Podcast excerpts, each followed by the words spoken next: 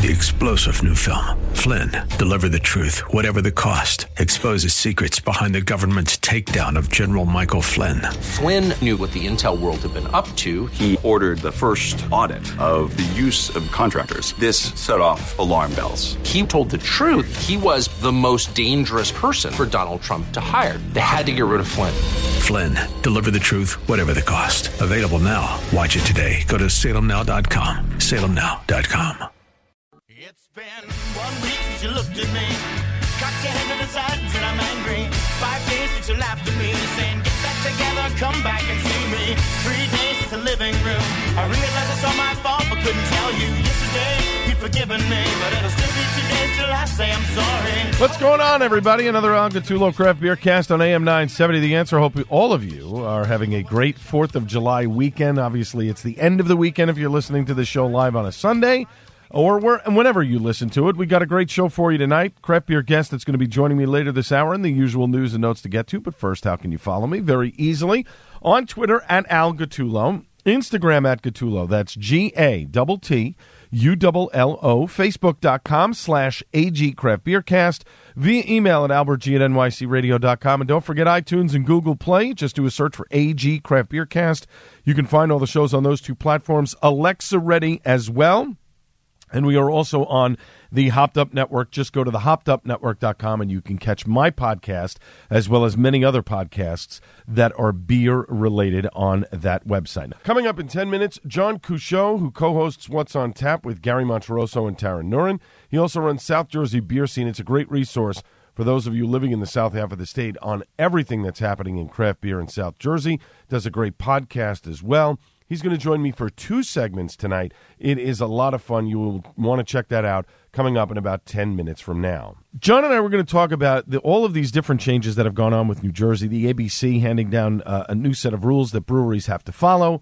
Uh, I'm of the belief that uh, these things need to be legislated as opposed to having rules put down because really New Jersey is so far behind in what the surrounding states are doing when it comes to craft beer. And I think John uh, leans uh, my way, but maybe not. Obviously, he's more tied into the South Jersey uh, scene, and I think a lot of the arguments that are coming out of the craft breweries that are independently owned in New Jersey uh, are coming from South Jersey. Some up north, some in the central part of the state. Yeah, there's a central part of New Jersey, but I think a lot of it is coming from the southern part uh, of the state. And I wanted to get John's take on it and what breweries are doing down there and what you can do if you live in the state of New Jersey uh, to help out as well. And of course, the South Jersey Beer Scene is a great, great website and resource for all things South Jersey. So that's coming up. Now, I, I have to get this ready because I didn't have it prepared because, as usual, uh, you know, I, I, thought I was prepared uh, to tape this part of the show, but apparently I'm not.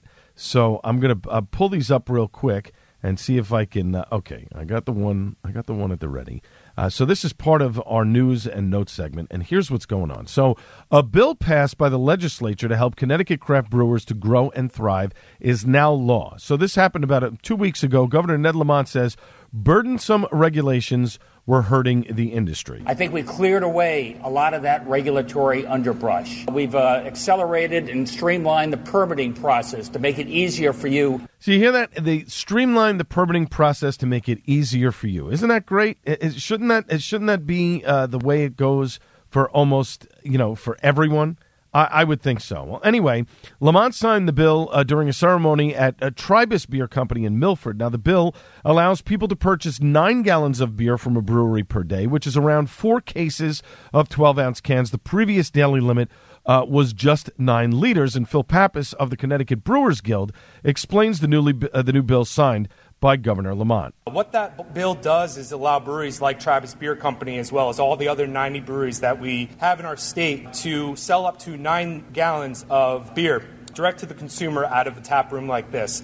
See now, isn't that nice? Isn't that nice that uh, you know these things are happening in Connecticut and other states? Now, again, I know it's not the same as New Jersey.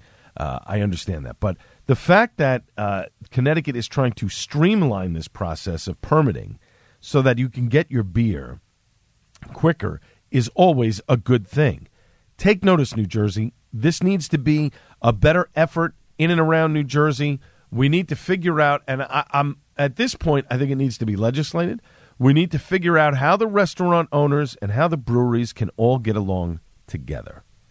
And both can profit from, you know, the sale of alcohol, the sale of food. And I'm not advocating that breweries be allowed to sell food. Absolutely not. They're there to brew beer. They're not there to make food. And I think if you ask every single brewer, they don't want to make food. They're not interested in doing that. They're not interested in the additional headache and all the other stuff that goes on with it. Let's all get along. I mean, it's pretty simple, don't you think? Continuing on with news and notes here, uh, we're going to stay in Connecticut as Two Roads Brewing uh, is creating a hard seltzer. So uh, they are uh, created and canned at the Two Roads facility in Stratford, Connecticut. H2 Roads Craft Hard Seltzer uh, is coming up uh, is is coming out, and it uses 100% real fruit in lieu of extracts and flavorings that other seltzers used. So the road less traveled uh, innovation team at Two Roads set out to craft a hard seltzer that didn't rely on artificial ingredients. According to master brewer Phil Markowski, using extracts or processed flavoring agents was a non starter for, for us. We wanted to avoid an artificial flavor from additives and offer an alternative to folks who prefer a natural tasting product. Real fruit was the only way to achieve this. The natural byproduct of real fruit, fruit is real color, which all of our seltzers will have. So obviously, instead of it being clear, it's going to have some type of color to it. Now, the uh, they spent about eight months taking care, uh, creating this. Each H2 Roads Craft Hard Seltzer is made from 100% cane sugar and 100% real fruit. Will range between 95 and 115 calories, two to three grams of sugar, and two to four grams of carbs. Calorie variation, uh, calorie variations. Uh, occur because different fruits have digger, uh, different sugar contents. So again, they're looking at a low calorie, low carb, uh, something a little bit more approachable to the consumer, those that drink it. And I have to say, look, uh, I find well, we're going to um, talk about a hard seltzer that I tried uh, about a week or so ago that I, I, that I enjoyed very much. I like the hard seltzers. It's it's a nice little alternative than you know drinking a beer. It's good on a hot day. You're at a barbecue. Maybe you don't want to get weighed down uh, by drinking beer. You know what I mean? Sometimes you, you you'll be banging back a couple of pilsners or whatever because you don't want to drink that heavy IPA uh, and and feel you know it's it's hot out or whatever. So you have the hard seltzer. I actually like it as an alternative to cider. Cider can sometimes you know lay on you a little bit, and cider has a lot of sugar in it. So uh, you know this is this is definitely alternative. It is definitely something that uh, breweries are starting to make now. It is becoming a booming market. You see a lot of breweries making money off of it. Sam Adams certainly with their Truly brand, uh, they are certainly making money on it. So um, this is something that uh, it's not going away anytime soon. Now, packaging format is another point of difference for the brand. Two Roads will be launching with a six pack variety pack with three flavors raspberry, grapefruit, and cranberry lime. In addition, raspberry and grapefruit will be offered in traditional 12 ounce six packs. You can find those in six packs and draft everywhere Two Roads is sold starting in early August. So, good news there uh, if you're looking for a flavored seltzer. Uh, also, Founders Brewing, as I pull up the. Uh, the story here Founders Brewing uh, is now partnering with General Distribution out of Salt Lake City and Wasatch Distributing out of Ogden uh, to bring their lineup to Utah. They will be in Utah state liquor stores uh, as early as this month. They might even be in stores already. And the reason why is because. Um, Utah, which is the 49th state to see Founders distribution, leaving only Hawaii left uh, to complete their distribution, and I'm sure they'll get to Hawaii at some point. The reason why is because Utah State Legislature recently passed SB 132, which increases the state cap on retail beer to 5% ABV. And since Founders produces a number of sub 5% ABV beers, including the immensely popular All Day IPA, um, folks in Utah will be able to find this brand and more in grocery and convenience stores, uh, in addition to draft uh, and online premise retailing accounts beginning November 1st. So you're going to see some beer uh, there coming up, or it's there already, and then a lot of uh, their other product will be there uh, by November. So kudos to founders, and all they're waiting for now is to lock in Hawaii, and they'll be in all 50 states. Finally, as we finish up our first news and notes segment here for the uh, first week of July, Cape May Brewing uh, announced that CEO and co founder Ryan Krill has been named as an ex officio member of the board of directors of the Beer Institute. That's one of two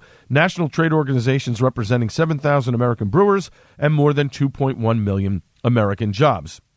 Similar to the Brewers Association, Beer Institute scope isn't limited to craft brewers. They represent the entire brewing industry. Uh, and as Ryan says, these are there are issues that affect the independent craft brewer, and there are issues that affect the industry as a whole. I'm still championing the little guys, but with small brewers such as Cape May on the board for the Beer Institute, we're able to ensure that our needs are met in the scope of the overall beer industry. And as CEO uh, Jim McGreevy of the Beer Institute uh, and president said, as an active Beer Institute member since 2015, I appreciate what Ryan has done in building Cape May and want his perspective on the business as a member of the buy board. Having the voice of small brewers on the Beer Institute board gives our team of advocates the full perspective of the brewing sector on policy issues. Uh, Krill was named on the board along with four other craft brewers. Dan Kottman, the CEO of Heavy Seas, was named as the craft brewer member of the board of directors. Jeff Hamilton of Sprecher, uh, Brad Hittle of Two Roads, and Dharma Tam of Rogue Ales were all named as ex officio members as well. McGreevy looking forward to working with Krill along with the others. And for more information uh, on the Beer Institute, you can check out their website at beerinstitute.org. And for more information on Cape May Brewing, just go over to their website, capemaybrewing.com. Uh, they just released their eighth anniversary IPA. Hoping to snag a can of that at some point. I have to reach out to the folks at Cape May and see if I can get a couple of their Cape May beers because they do make some some very good stuff. And if you're down in the Cape May area, I certainly encourage you to check out uh, the brewery. It's right there at the airport. Uh, it's really nice. You can hit it on the way out of Cape May if you want to do that, or on your way in. Uh, it's a really nice place. They got a great candle store next door too. If you're looking for really cool handmade candles uh, by a local guy, you definitely want to check that out. Uh, it is definitely something uh, that you shouldn't miss. When we come back after a short break, John Couchot, who co hosts What's on Tap with Gary Monterosso and Tara Nurin, and also South Jersey Beer Scene. This is the Al Gattullo Craft Beer Cast on AM 970 The Answer. Every Saturday morning at 7, the Auto Lab, the longest running auto show in New York City, can be heard for a full two hours. Host Professor Harold Walchuk and a diverse panel of automotive experts will answer all your basic automotive questions and fill you in on the history and culture of the auto industry. The Auto Lab is on the air and here to help for a full two hours. Listen every Saturday morning starting at 7, right here on AM 970, The Answer.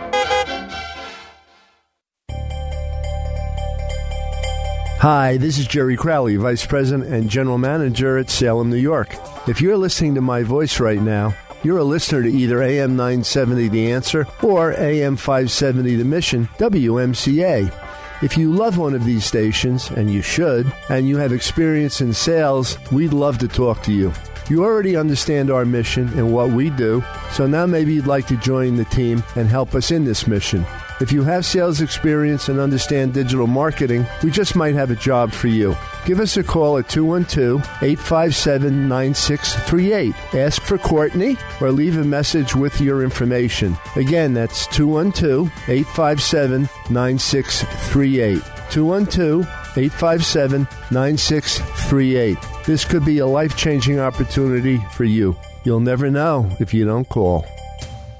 This is Dennis Prager inviting you to join me for a 10 day Stand with Israel tour, a tour of the key sites and places to give you an unprecedented view of a world you've likely only read or heard about. Come home inspired by the experience. If you've ever dreamed of seeing Israel, this is your opportunity. We'll be together in the comfort and safety of luxurious accommodations. Join me for a life changing adventure to give you a renewed sense of purpose. For more information and to register for this trip, go to am970theanswer.com.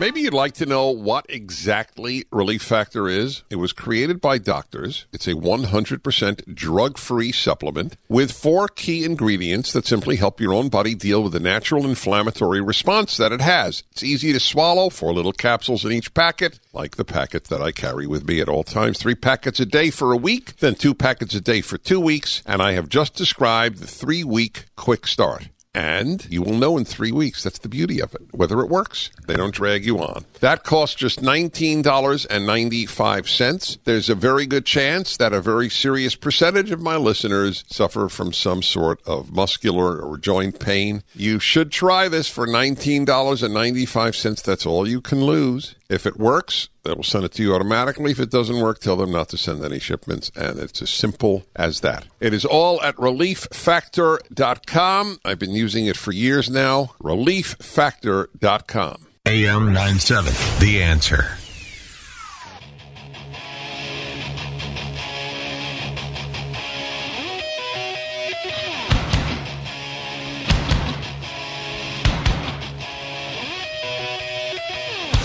Welcome back to the Al Gattullo Craft Beer Cast on AM 970 The Answer. And uh, if, if my friend Pat O'Connell hadn't posted this on his Facebook page uh, earlier today, I would have never known that this was the day that Manowar's Into Glory Ride album came out. I was a huge fan of Manowar back in the 80s. In fact, the first concert I ever saw at L'Amour's was Manowar. So uh, there you go. There's a little history lesson for you. Uh, that was an amazing show. It was not this album. It was one a little bit later when they sound the charge into glory ride. Uh, I'm not going to sing the rest of the song because I certainly don't have the voice of uh, of those guys. But anyway, uh, you can follow me very easily on Twitter at Al Gattullo, Instagram at Gattullo, G A T T U L L O, Facebook.com slash AG Craft Beercast, email at albertg at nycradio.com, iTunes and Google Play. Just do a search for AG Craft Beer Cast. You find those shows on those two platforms. We're also on the Hopped Up Network. Just go to the hoppedupnetwork.com. Not only will you find my show, but a bunch of other beer related podcasts on that platform as well. My guest, he is also on that um, hoppedupnetwork.com, but he's all over the beer scene in South Jersey. He co hosts What's on Tap with Gary Monterosso and Tara Nurin on the weekend and during the week. He's podcasting and writing for the website South Jersey Beer Scene. You hit up the Hopped Up Network to access the latest from both shows. Uh, you can also go to their websites, sjbeerscene.com or What's on Tap. Uh, I think it's What's on Tapradio.com, but I'll get the uh, correct website uh, from uh, my good friend here. I've done his show before. This is the first time that we've had him on, so we welcome him to the Craft Beer Cast. John Couchot. John, how are you, my friend? Man, I am very, very happy to be here. And the fact that you serenaded me with Manowar to bring me in was fantastic. See, see, we, we, we like to please people. We like to keep things in a good mood. But, John, a lot of people in New Jersey, the Brewers especially, not in a good mood. So the day after Memorial Day, the state of New Jersey's ABC comes out with new regulations to replace the old regulations that were sort of stopped or put on hold back in October. Now, some people were, were happy about it, and some were not. And I think here, and I want you to tell me what you think, John, but this is my opinion here. I think breweries, many of them in the northern half of the state, with a few exceptions, were happy with the rules that were laid out or can live with what the NJABC is doing. And a lot of breweries in the southern half were not happy with the ruling. Is that a fair assessment? Yeah, I would I would tend to agree with that, and I, I think there's two points to be made here. This ruling is pretty much a mirror image of the ruling that came out last September that was rescinded very very quickly, you know, and you know they are going to say it didn't, but it also uh, caused to have a change at the top of the ABC. Right. But but I think that dichotomy between the North and the South has gotten a lot closer because you know there's a lot of smaller breweries that are opening up all over up in North Jersey as well. Right. But I think the most telling fact about all of this is that there's not as much noise this time as there was last time. I think that uh, South Jersey has several smaller breweries that kind of operate um, not illegally, I wouldn't say that, but as a as a place, a meeting place in a smaller towns, and um, it's the town hall, and they're bringing in local artists and doing a lot of different things. So I think it actually affects the South Jersey, Jersey breweries that are just starting up Hmm. a little bit more because you, you're more established in North Jersey for the most part. I think I think you would agree with that for the most part. That's true. But uh, but I think the telling thing for me is, and I've talked to people on both sides of this, is that it went away pretty quickly. I think the people that are still really trying to work this are the people that are really, really close to the situation. It almost seems like it kind of went away um, because I think a lot of the breweries were uh, were relegated to saying, okay, if this is what we're going to get, we have elections coming up. It feels like they want to legislate it. Let's get let's get through this year, and then next July, when they're actually supposed to start enacting all of these rules, maybe we'll have a change by then. Yeah, and I, I think that's I think that's where it's going. I think it's going to end up being legislated, and uh, I think that's a great point, John. And the biggest issue to me is the fact that breweries will be able to hold events; they just can't promote them except for twenty five times a year. It's kind of short sighted. Like if you post an event on Facebook. That counts towards your 25 events. But if people are talking about it and saying, hey, John, you know, so and so, Death of the Fox is going to have this big event. Hey, you want to go? Okay, yeah, sure. So as long as people are talking about it, it's okay. But if you post it anywhere in social media, um, it counts towards one of your events. Now, additionally, the food truck issue is a huge problem in South Jersey. Um, do you think that this is the restaurant owners pressuring the NJABC to crack down? I, I, I do, and I, and I think to your point with the Facebook and you know you can't post anything. I almost feel like they put that in there as something they're going to be able to give away because I think a lot of the people that are involved with this is like, you're taking away my First Amendment rights. Right. You're telling me that I can't do something that every other business in the state of New Jersey can do. I just don't feel like that's something that's going to stick. The food truck issue, yes, I know firsthand that a lot of the people in the restaurant community in South Jersey were not happy with the food trucks. Um, it, it does uh, it does seem from the outside that the restaurant uh, lobby and you know and Big Beer uh, have a lot to do with this. You know, but also the food truck issue has become a really hot topic with localities. There are little local towns, Egg Harbor Township notably being one that has just said you can't have them anywhere. You know, so it's superseding even what the ABC does because Right. they've been hearing from their, you know, restaurants in their area. See, what baffles me about the food truck thing, and I listen, I get it. If some municipalities don't want them at all, that's one thing. Maybe because they can't inspect them or whatever on a timely basis. All right, I, I understand that. But if, let's say, for instance, the empanada guy is coming to, um, I'm trying to think of a brewery, you know, in in South Jersey where it's kind of isolated and there are no restaurants around. Like, what would be a, So he's coming to Ludlam Island here in Okay. South Jersey, which is back in Perfect. the middle of an industrial park, and there's a restaurant within driving distance. Right, You know, per- all within driving distance. Perfect. So let's say the empanada guy is coming to Ludlam uh, Island Brewery, right?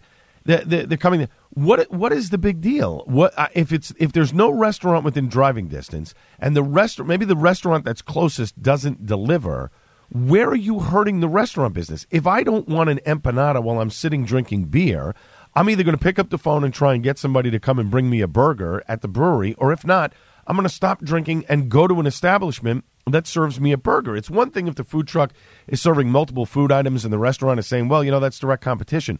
But if they're only serving empanadas or they're only serving, you know, uh, macaroni and cheese or chicken wings or wha- whatever the case may be, I don't get where the competition is. It's it's.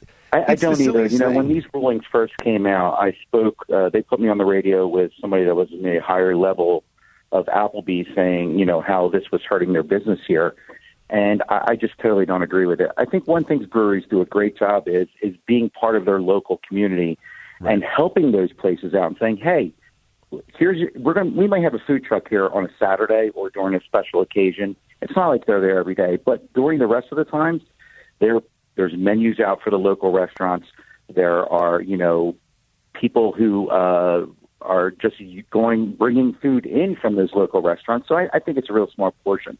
It almost feels like it's ticky tacky. Like the thing that I don't understand is no coffee. And I know my I was going to get into that with you. Oh, I'm so glad you brought it up. Chuck at Death of the Fox business plan showed that he was going to have a coffee house within the brewery, and they improved. You know, it's approved. Now you can't have coffee. It, you can have you can have small prepackaged snacks, and they have some fancy name for it, but you can't have coffee. You can have soda that you make in the house, but you can't have coffee. It just makes absolutely no sense to me. It's almost like they were sewn together. Let's just put something out Right. and we know we're not going to be able to win some of this, but let's appease the bigger, bigger, you know, uh, lobby side. Let's not strap the breweries to have to turn right now and change their business plan, and let's just see what happens in Trenton in the meantime. I mean, it's, it really is kind of weird when you think about it. That we always say, you know, you have a couple beers, you want to, you know, have a cup of coffee and sober up, that kind of thing, or not everybody that goes to a brewery drinks beer. You know, my wife goes with me to breweries, and she doesn't really drink beer Right. and you know she'll have a pop or whatever that's there and you know to, to say no coffee is just so arbitrary it almost feels like hey let's just throw this in and see if it sticks. And, you know chuck i believe is getting a waiver for his for his you know for his place at this point and Oh, i'm not that's 100% sure on that. That's the word on the street but Okay. it really is kind of weird how they picked and choose these things. And getting back to the applebee's thing Right. you know he was talking about how the breweries were you know they're infecting our business you know and and and and uh, we we can't have them operating as bar fronts. They these bar these places can only sell what they make first of all, and they're doing some things for the community that nobody does. Can you tell me the last time you saw Applebee's advertise eight o'clock Sunday morning yoga? Never. Or you know a, a, a Saturday afternoon where they're going to have a dog adoption? Never. Or you know that kind of stuff. It never happened. The, the only thing, so John, apples and oranges. The the only thing that that Applebee's has done, like locally in my community, is they'll do like a pancake breakfast for the Boy Scouts and or, or the Girl Scouts, and they raise money or whatever. But let's face it, between you and I, are you really going to an Applebee's for craft beer? Of course not. You You're going not. to Applebee's to socialize with your friends and drink whatever macro is there, uh, and and mix drinks and et cetera, et cetera. It's it's nonsense. We're talking with John uh, Couchot of South Jersey Beer Scene and what's on tap here on the Al Gattullo Craft Beer Cast on AM 970. The answer. You can check out his sites at sjbeerscene.com and of course the hoppedupnetwork.com for the latest podcasts of both South Jersey Jersey Beer Scene and what's on tap. John, I'm going to run out of time here. I want to take a quick break. I want to put you on for another segment if you don't mind. Give me a couple of more minutes Sure. here because there is so much more to talk about. So let's take a quick break.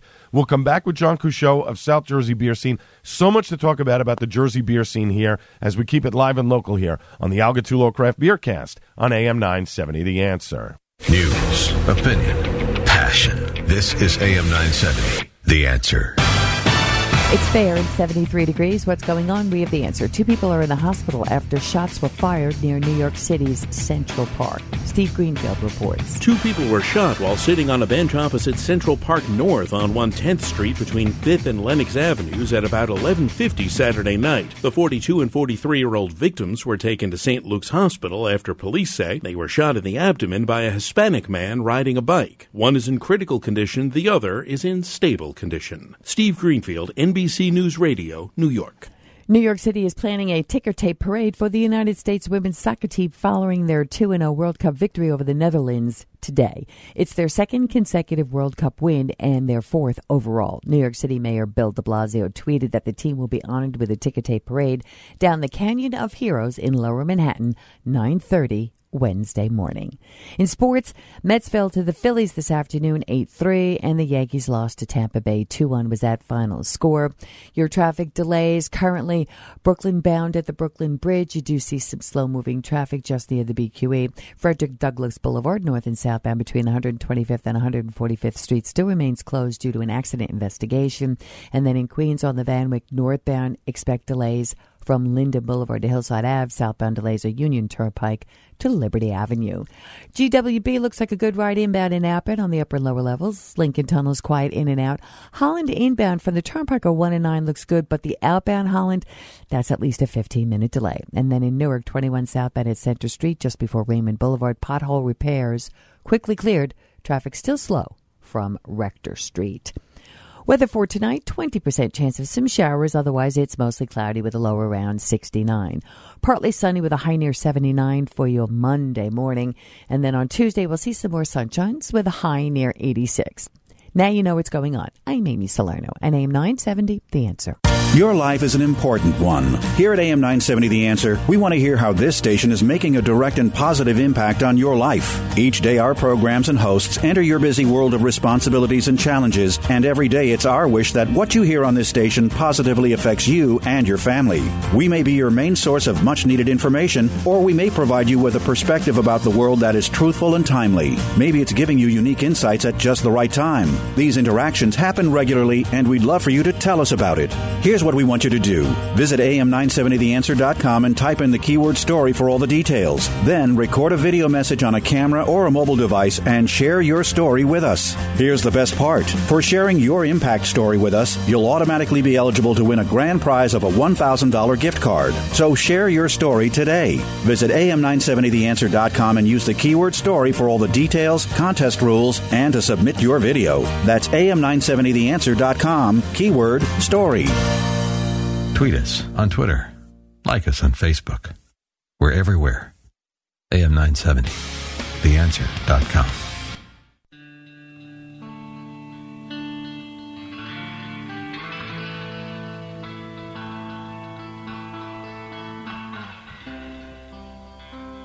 We'll do a little more slower metal.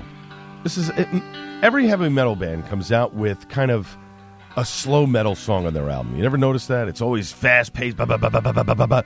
and then of course there's that one slow song to kind of bring it down for a little bit. Gates of Valhalla from Manowar's Into Glory Ride, which was released on July 1st of uh, this week back in 1980. Uh, this is where I'm going to show my age. July of 1983. I was 13 years old on Megaforce Records.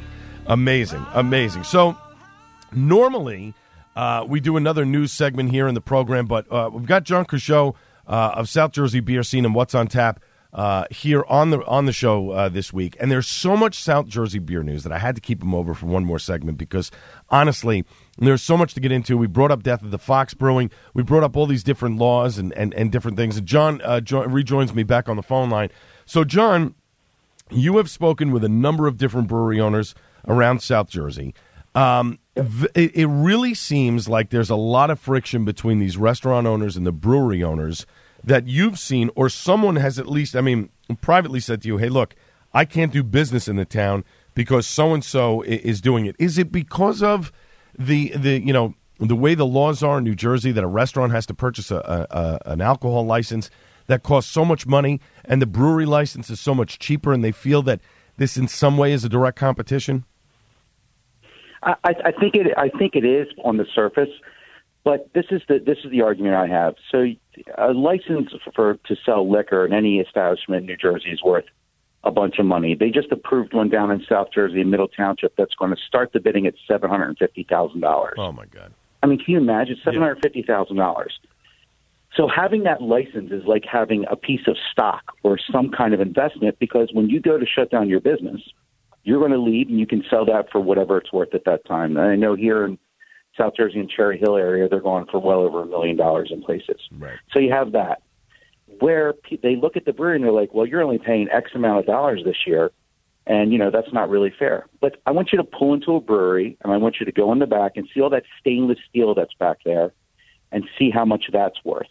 You know, these guys, a lot of them upwards of a half a million dollars of equipment. I mean, in, in most breweries, you know, get into a five or 10 barrel system.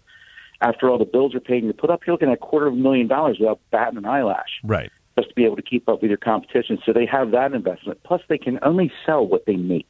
Right. Here in New Jersey, it's one of the few countries they can only or countries states they can you only can sell what you make. Mm. There's no bringing somebody else's beer in. There's no selling local wine. There's no selling local spirits. Whereas in our neighboring, you know, Pennsylvania, from our side, you can do that, Right. and uh, you know it's substantially less because they have a uh, out of pocket because they kind of have a hold on those liquor licenses. Liquor licenses in New Jersey are so valuable that they they're you know if you have this license, you kind of hold court when you want to get rid of it. Mm-hmm. You know, you're putting have that money to do an investment, and they're so uh, seven hundred fifty thousand. I don't know about you, Al, but I have a great idea for a bar, but I can never afford a liquor license. No, of course not. Unless you have an, So, unless you you have know- investors, unless you've hit the lotto, or unless you've got a sugar daddy that's going to give you a lot of money. There's just no feasible way to open up a restaurant with alcohol. It's always better to open up a restaurant in New Jersey and have BYOB and let people bring what they want. And that's part of the allure to me of a small town brewery. You, you know, you go to the brewery, you pick up some beer to bring over to the restaurant for dinner. Both of you win. The restaurant makes money, you make money at the brewery. It's very simple. And if you're if you're pairing up with restaurants in the town that actually have liquor licenses and you're putting the mm-hmm. local beer on tap, both of you win again. The brewery wins because you're selling their beer in the restaurant, and the restaurant wins because you're buying food from that restaurant and drinking the local beer. I, it's, it, to me, this is so simple.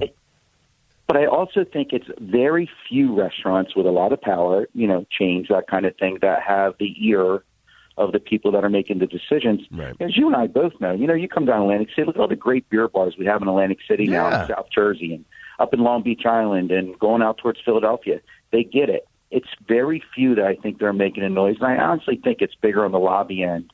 You know, they're using that in the name of, you know, we're going to save jobs. We're going to make sure your license stays, you know, valuable the way it is. The system's just broken. Um, Yep. it, it's it's uh, New Jersey at its finest as usual. The system's broken. You know, you have a liquor license that only the top one percent would ever be able to afford, and they're kind of misdirecting that towards the breweries. You know- Uh, but I will say this: Mm-hmm. in the last, you know, since the ruling came out, that it's been eerily quiet for a lot of people, and I think a lot of people are kind of scared to go out on a out on the ledge and you know kind of fight against these rulings because I do think the NJBA did a good job. Alexis and uh, Deegan and, and the people over there did a good job trying to keep a lot of the hard language out of the ruling that came out right now. So I think that it's kind of a win, and to get it delayed for a year to kind of get people to get you know figure out where they're actually going to be able to move their business was a big, it was a good job. So I think kudos go out to her and her team over there NJBA that that did that. And you know, we have the the uh, brewed independent people that are fighting for you know the rights of the smaller breweries. And I think their argument is, hey, you know, all these breweries had this when they started. Why can't we have it? Right. You That's know, a lot true. of these bigger entities, such as Cape May and Kane, they all started out small, and they brought a lot of their money in from their tasting rooms. And it kind of almost feels like they're taking that away from the smaller businesses. But, so but you know what, John? I, the silence from these big. But I, I, I also think I also think though that a lot of these breweries and, and, and again, correct me if I'm wrong. I haven't been to every single brewery in New Jersey, but Mm-hmm. I noticed the bigger breweries that are that are, that are doing well don't need to have yoga and all these other things to get the people to come in. The beer is good enough that it stands on its own. And and and and, and to me, I think if you need to have music night or yoga night or whatever it is, trivia night to get people to come in your establishment, I don't think I don't think that sends the right message. I, I kind of think, hey, your beer should stand on its own uh, for you to come in. Like Wet Ticket from which is by me, which is three minutes from me. Mhm. Um, they do an occasional Great yoga thing. Yeah, I, I mean they make great beer, but but they're you know they occasionally do a yoga thing, but that's not the reason why I'm going there. Again, I may be in the minority. I'm there for the beer. I'm not there so much for the event. What I do think though is that.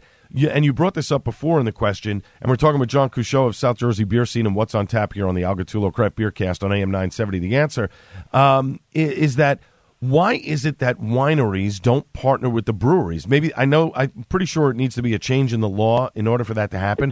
But that would be such a win-win for both the wineries and the breweries that you can come in and have a glass of wine. I know the restaurant people would be up in arms over it because again it would feel it would feel like it's cutting into their business, but that is a perfect win-win for them. Well, the wineries are actually, I think, under the uh, agriculture end of New Jersey, not under the ABC. I think that's one of the things that's an issue. The other, the other thing too, and, and to your point about the yoga and all that, it isn't about it isn't about making money off of that. It's almost like I'm able to work within my community to have somebody who doesn't have a yoga studio that wants to come in and meet some clients and you know maybe work towards opening her own place now you her, his or her excuse me.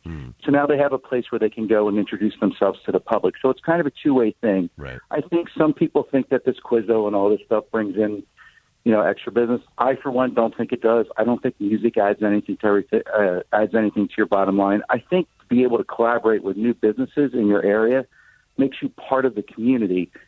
I think that's why they do the yoga and the adoption and the, you know, that kind of stuff. And I, and I, and you know, or pop up little sales and stuff like that. I don't think the breweries are in it to make a bunch of money. I think they're in it to become part of the community. And I think that's where the state's missing it a little The- bit. John, the dog thing, the the dog thing is absurd to me. When I saw that with the elementary, you know, saying we can't have dogs in here anymore, and it's it's this, and you have the municipality saying dogs can't be brought anywhere where there's food, and then the NJABC is saying, well, you can't sell food at a brewery. So which is it? Is it food that's in there or not food? Because at last I remember, I don't see anybody eating hops or grain in the back where they're making the beer. It, it's just it's it's the most baffling thing ever. Yeah, our buddy Don Russell, Joe Sixpack, he put a quite a, a funny thing up about that. I mean, make up your mind what what you're going to do. Don't just keep throwing stuff and seeing if it sticks. Right. But then right. again, it's a it's a lack of leadership from the top down. I mean, I don't think they knew what to do with breweries, and look how fast we're growing, and we're really we're not even at the tipping point yet. No, no, not at- not at all. John, there is so much revenue to be made here, both on the on the brewery owner side and on the state itself, and they are missing the boat. And you've got two states that border you in New York and Pennsylvania that are doing such an amazing job. I wanted to get to this real quick before we run out of time. What do you got coming up uh, on the website on South Jersey Beer Scene? Anything uh, forthcoming? So we're, yeah, so uh, our buddy uh, Tom Renzulli, one of my writers, went up to Hidden River up there in Pennsylvania, Douglassville. We got something coming up on that. I have uh, actually got to see the movie Beers of Joy. Oh, I Um, saw that a couple months ago. This week. Yeah, it's it's an interesting film. I I have some thoughts about it, and we're going to have a review up this week. Cool. Plus, we're doing some gear reviews and that kind of stuff. But we try and stick to South Jersey and Philadelphia area beer.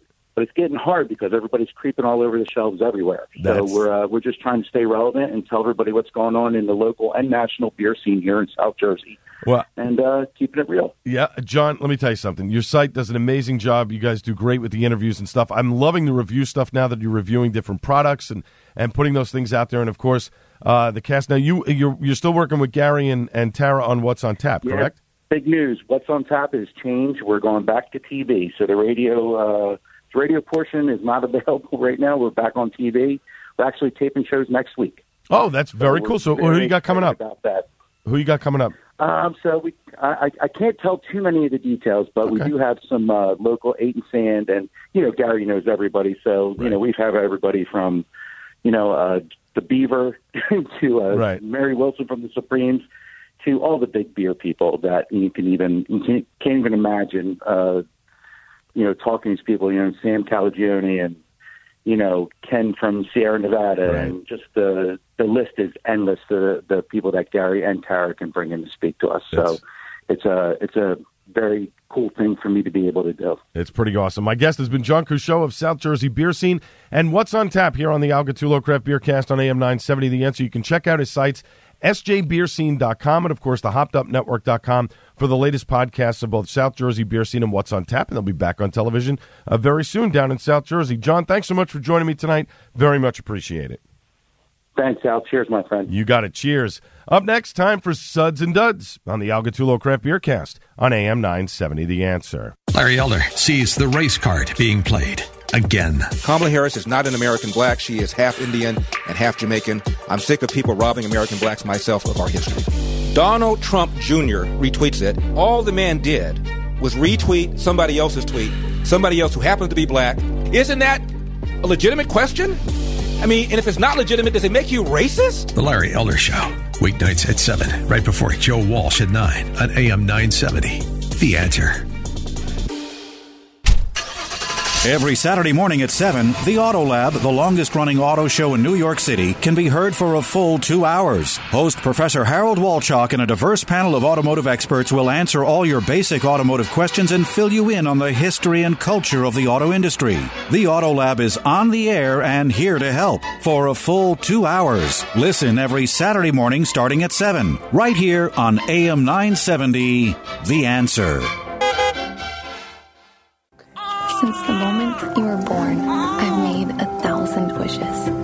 Wishes for your future in a world that's changing fast. Do play and laugh. Do win and lose. Do it all with confidence, kindness, and strength. And always do your best to remember that no matter what you do in this life, what matters to me is that you keep doing. Inspire kids to do at 4h.org.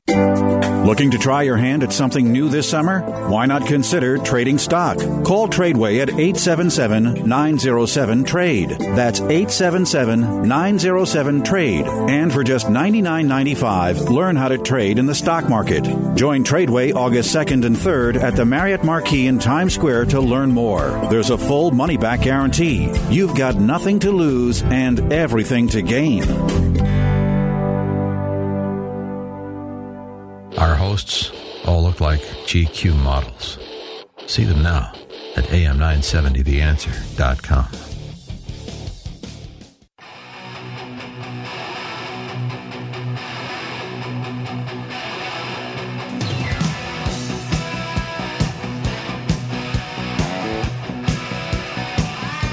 Final segment of the Al Gattullo Craft Beer Cast here on AM 970 The Answer. Hope you had a great 4th of July weekend. Uh, I had a nice extended uh, weekend. Started on Thursday, took the, the Friday off as well, took a vacation day, and then now it's, you know, it's Sunday night, back to work on Monday morning. Uh, but of course, full disclosure, for those who don't know, I do tape this program ahead of time, so obviously I am not here uh, live in the studio on Sunday nights. But um, for the most part, I mean, it's recorded live. Uh, I try not to make too many mistakes on this program, but um, let us move on here. It's Suds and Duds. But first, how can you follow me? Very easily uh, on Twitter at Al Gattullo, Instagram at Gattullo, G A T T U L L O, Facebook.com slash AG Craft Beer Cast, via email at albertg at nycradio.com, uh, iTunes and Google Play. Just do a search for AG Craft Beer Cast, and you can download the shows on those two platforms. Alexa ready as well, and we're also on the Hopped Up Network. Just check out the hoppedupnetwork.com. You can find my show along with a plethora of others uh, on those two platforms. Actually, let me call up the Hopped Up Network real quick here, and I can tell you a lot of the different shows uh, that are on this channel. So you got Drinking Geek Out, uh, the podcast. Better on Draft, uh, Hosters with the Mosters, uh, or they call it, well, it's Brew Chat. Uh, I'm sorry, that's the name of it. It's Brew Chat. Uh, Better on Draft, uh, Blind Pig Confessions. You have uh, Tap That, Arizona, which is, I'm guessing, all about Arizona beer. Then you've got uh, Three Beers In. This is the podcast. They seem to be based out of Texas because I see the state of Texas within their podcast. Uh, Pints and Provisions, The Brew Happy Show, What the Hops. Uh, you've got I Love Beer, which is, uh, it- this says Cheers Charlotte Radio, so I'm guessing uh, this is all Charlotte, North Carolina based stuff. Um, you have the Bitch Beer co- uh, podcast, the Drunk Guys Book Club, uh, and a number of others, uh, including my own uh, that you can check out. Uh, the latest episode is up there now. And of course, once this show is done Monday morning, uh, usually before uh, 5 a.m. around 5:30 a.m., we get the new podcast uh, up there of the Al Gattullo Craft Beer Cast. Uh, but of course, this is the final segment of the program, which is called Suds and Duds. It's interesting. A friend of mine the other day was listening, saw my tweet that says final segment of the Craft Beer Cast. You know, Suds and Duds and naming the beers. And everyone said, "Final? That's the it's the final show." No, it's just the last segment of the program. I hate saying last segment. I like final because we're putting an end to this show and moving on to the next show. That's all. Been doing this for almost three years now. Come on, people, got to pay attention here. All right, so uh, Suds and Duds, a couple of different beers here, uh, and uh, a spiked seltzer as well. So let's start off Fruited and Flying by Icarus. This is really good. It's a nice, light, dr- uh, drinkable sour. Um, certainly something that I could drink all day long. Uh, really digging sours a lot more now. Icarus uh, is coming out with a few more of them.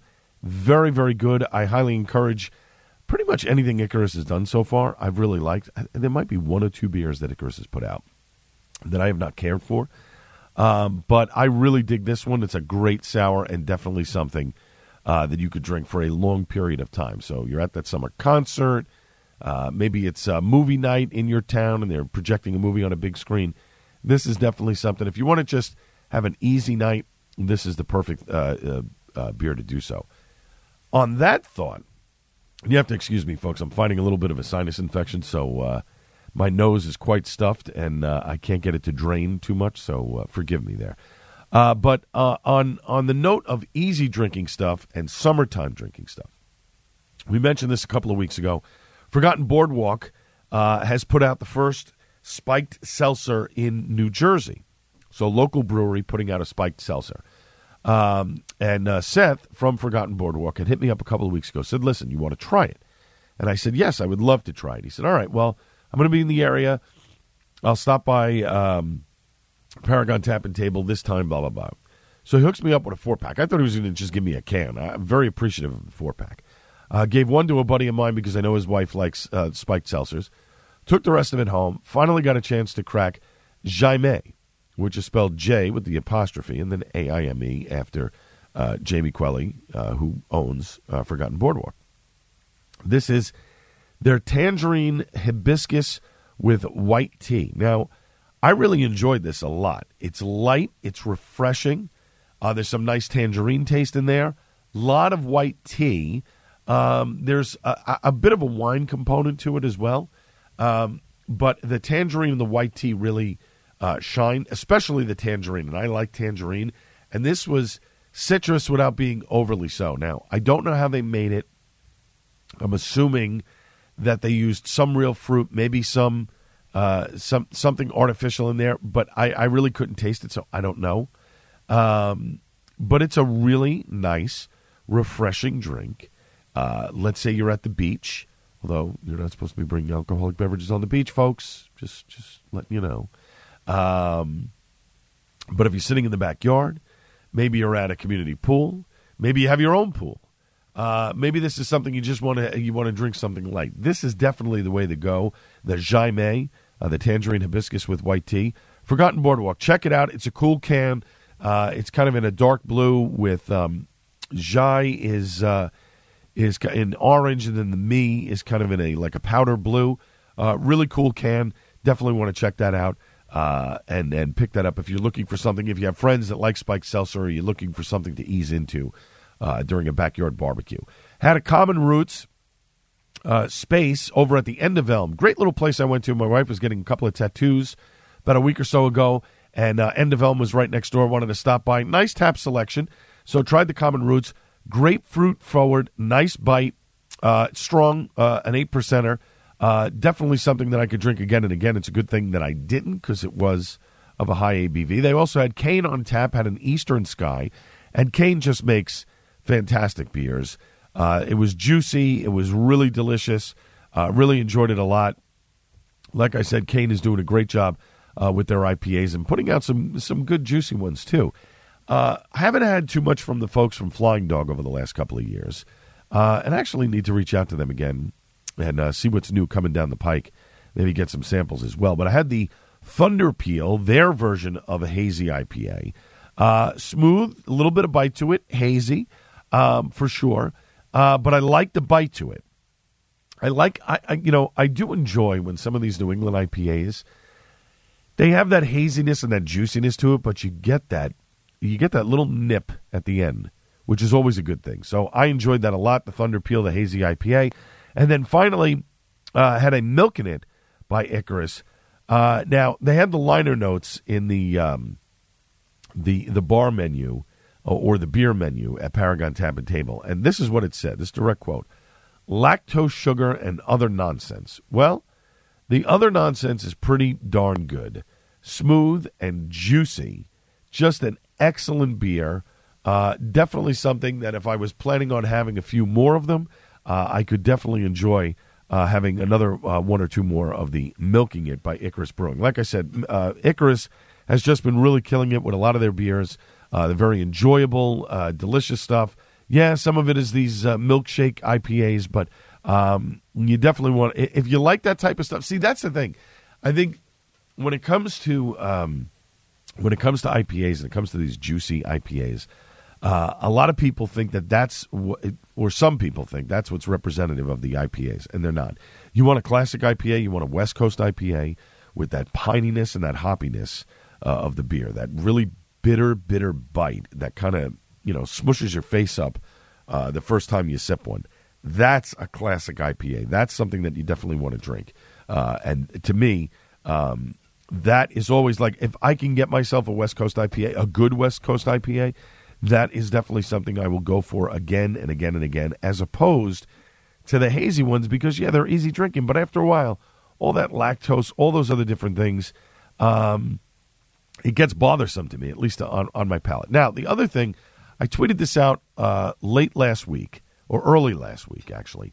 Uh, it's definitely something to look up from CBS News. They did a piece on their CBS Saturday morning program on craft beer and artwork and how breweries want these uh, really visual statements on their cans to kind of um, you know to pop when you're looking in a uh, in a refrigerator. And I, I, I tend to agree with them but it's interesting the folks from the alchemist said you know you could have great art but if the beer is terrible you're not going to go back to it. They're 100% right on that one. I know it sounds obvious but it is you could have the best artwork in the world but if your beer is terrible nobody's going to buy it again but I do think that that's part of the thing these days when it comes to beer.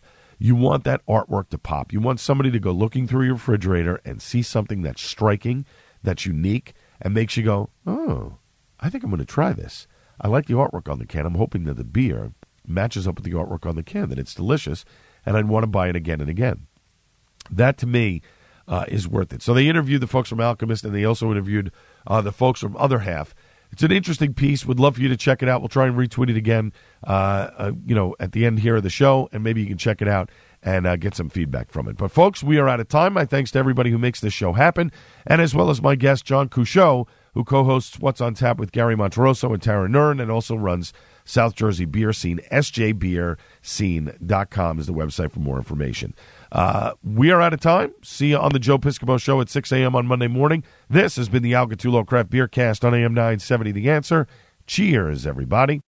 Three star general Michael J. Flynn, head of the Pentagon Intelligence Agency, knew all the government's dirty secrets. He was one of the most respected generals in the military. Flynn knew what the intel world had been up to. He understood its funding. He ordered the first audit of the use of contractors. This set off alarm bells. The explosive new documentary, Flynn, Deliver the Truth, Whatever the Cost, uncovers the facts behind this scandal. Flynn told the truth. He was the most dangerous person for Donald Trump to hire. I find out the worst enemy that I'm going to face in my life is right here in America. They took my assessment and they wanted me to change it. And I was like, I'm not changing it. They had to get rid of Flynn. With in depth interviews, archival footage, and never before seen personal records of the man behind the headlines. I just felt like I was drowning. Flynn, deliver the truth, whatever the cost. Available now. Watch it today. Go to salemnow.com. Salemnow.com.